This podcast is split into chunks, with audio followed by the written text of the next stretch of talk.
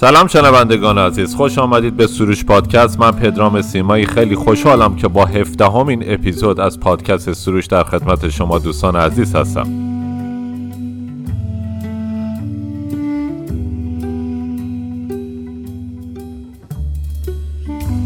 می‌تونید سروش پادکست رو در کلیه پلتفرم های مربوط به پادکست به خصوص اپل پادکست، گوگل پادکست و کست باکس دنبال کنید. همچنین فایل صوتی ما در تلگرام ما قابل دسترسیه می‌تونید دانلود کنید و برای دوستان خودتون بفرستید. همچنین توییتر سروش پادکست فعاله می‌تونید نقطه نظراتتون رو با ما برای ارتقای سطح کیفی به اشتراک بگذارید. باز کمی دور این خانه گشتی.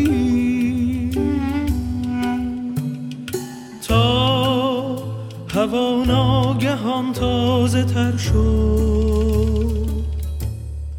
اپیزود 17 سروش پادکست یک داستان کوتاه به اسم آفتابگردان ارغوانی به نوشته پانتا کهنداد و دو قطع موسیقی که موسیقی ابتدای اون از گروه دال به اسم گذر اردیبهشت و موسیقی انتهایی اون از گروه بارنگ به اسم شورانگیزه امیدوارم که خوشتون بیاد لذت ببرید و به دوستان خودتونم پیشنهاد بکنید. ممنونم.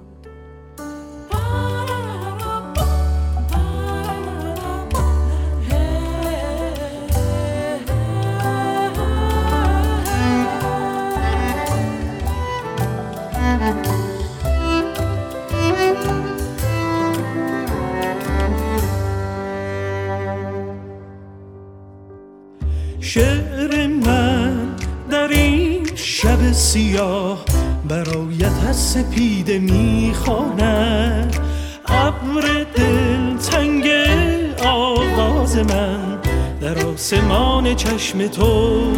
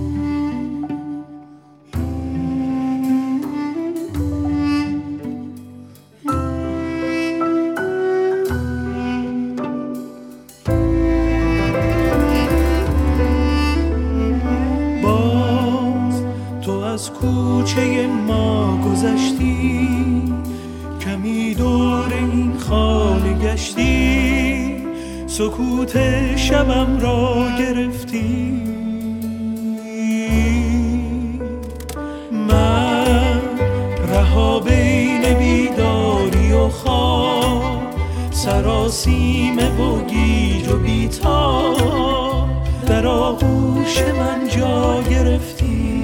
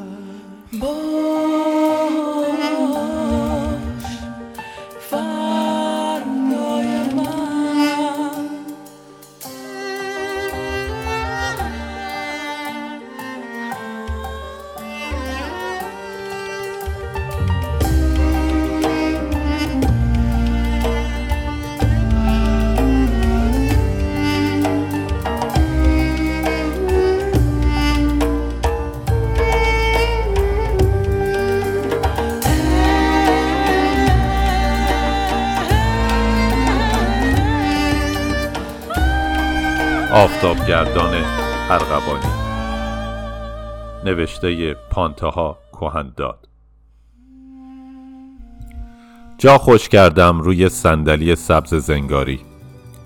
تمام وزن بیست و چند سالگیم را انداختم روی آن تا بلکه بتوانم وزن روحم را تاب بیاورم. که از وقتی در لعنتی مطب را باز کردم دست کم 1128 کیلوی اضافه کرده است. با پای سمت راستم با کفشی به رنگ زرد کهربایی روی زمین ریتم دیدی دیدی دام فیلم های نوآر را ضرب گرفتم. دیدی دیدی دام دیدی دیدی دام دیدی دیدی دام تصور فاجعه غیرقابل اجتناب پاک اعصاب منشی را خورد کرده است که با نگاه زیرچشمی هر یازده ثانیه یک بار من را می پاید و خطی غیر ضروری بر کاغذی غیر ضروری می کشد. تصورش هم نمی کرد در این مطب قرار است زنان دیوانه پیدا شوند که جنونشان را چنان سهمی مهلک به اطراف بپراکنند. به تلفن همراه هم نگاهی می اندازم. با نگاهی بی تفاوت در سکوت مطلق پاسخم را می دهد. در دستانم برگه آزمایش مانند چراغ راهنمای رانندگی سی ثانیه یک بار قرمز می شود و سالها طول می کشد تا به رنگ سبز در بیاید. دیدید دیدید دام خطی غیر ضروری بر کاغذی غیر ضروری بار اولم نیست که به مطب دکتر مصدق می آیم. بار اول هیچ خبری از لامپ های نئونی نبود صدای لبخند بود شور بود و شوق قرار بود تنها یک معاینه ساده باشد بار دوم اما در بغل مادرم زار می زدم و لامپ های نئونی قصد داشتن کورم کنند. نفرت بود و حسادت. نتیجه آزمایش ها هیچ خوب نبودند. شکم های بزرگ زنان باردار به داخل می رفتند و برمیگشتند.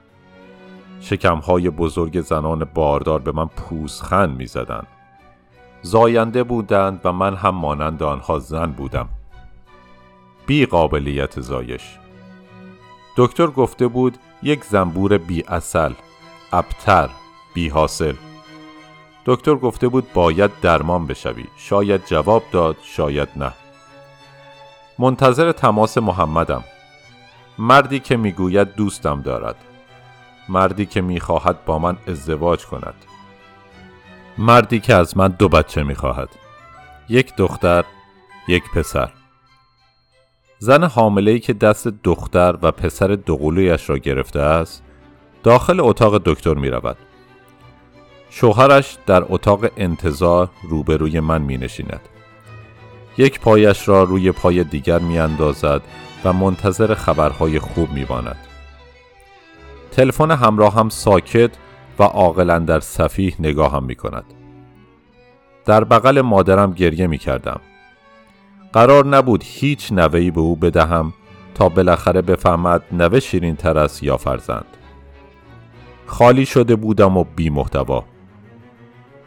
کسی که قرار بود به زودی نسلش منقرض شود مثل کوالاهای در حال انقراض مادرم می‌گفت قرص ها را بخور اگر خدا بهت دوقلو نداد اگر خسته نشدی اگر نگفتی دو ساعت خواب راحت می‌خواهم من دو قلو می‌خواستم. سه قلو. خواب راحت می‌خواستم چه کار؟ چهار قلو. برای در آغوش کشیدنشان برای پوشاندن لباس های کوچک بر بدنهای نرم و گوشتالودشان که بوی بهشتی داشت. قرص ها را خوردم آمپول ها را زدم و آزمایش دادم. حالا منتظرم. استراب دستان یخیش را به دور گردنم انداخته. دارد خفم می کند اگر دکتر گفت درمان ها نتیجه در بر نداشته جواب محمد را چه بدهم که از من یک دختر می خواهد و یک پسر؟ نه هرگز به او نخواهم گفت. آرزویش را با خود به گور خواهد برد. به او نمی‌گویم تا از دستش ندهم. من او را دوست دارم. دیگر گریه نخواهم کرد تا نفهمد. قرص ضد افسردگی خواهم خورد. سیتالوپرام. یکی روز یکی شب. به محمد خواهم گفت حالم از بچه به هم می‌خوره. اینها بماند برای بعد. محمد خوب است مهربان است. دستهایش مثل پریهای قصه هدیه تراوش می کند چیزهایی که دوست دارم از دستهایش می ریزد روزی گل نرگس روزی گیاه آفتابگردان ارغوانی. بیدار خواهم شد و خواهم دید گل نرگس پژمرده است. گریه نخواهم کرد. بیدار خواهم شد و خواهم دید گیاه آفتابگردان ارغوانی خوش شده. و عطر و رنگ که از جانشان می رود نگاه خواهم کرد و فکر خواهم کرد. زندگی در زندگی من مرده است. آنها هم مثل من عقیم هستند. محمد خواهد گفت حالا چی؟ وقتش نیست؟ تنش در آغوش کشیدن کودکش را کم خواهد داشت. دستهایش از حس خریدن عروسک برای دخترش و خریدن توپ برای پسرش خواهد سوخت. خواهم گفت باید بروم سر کار.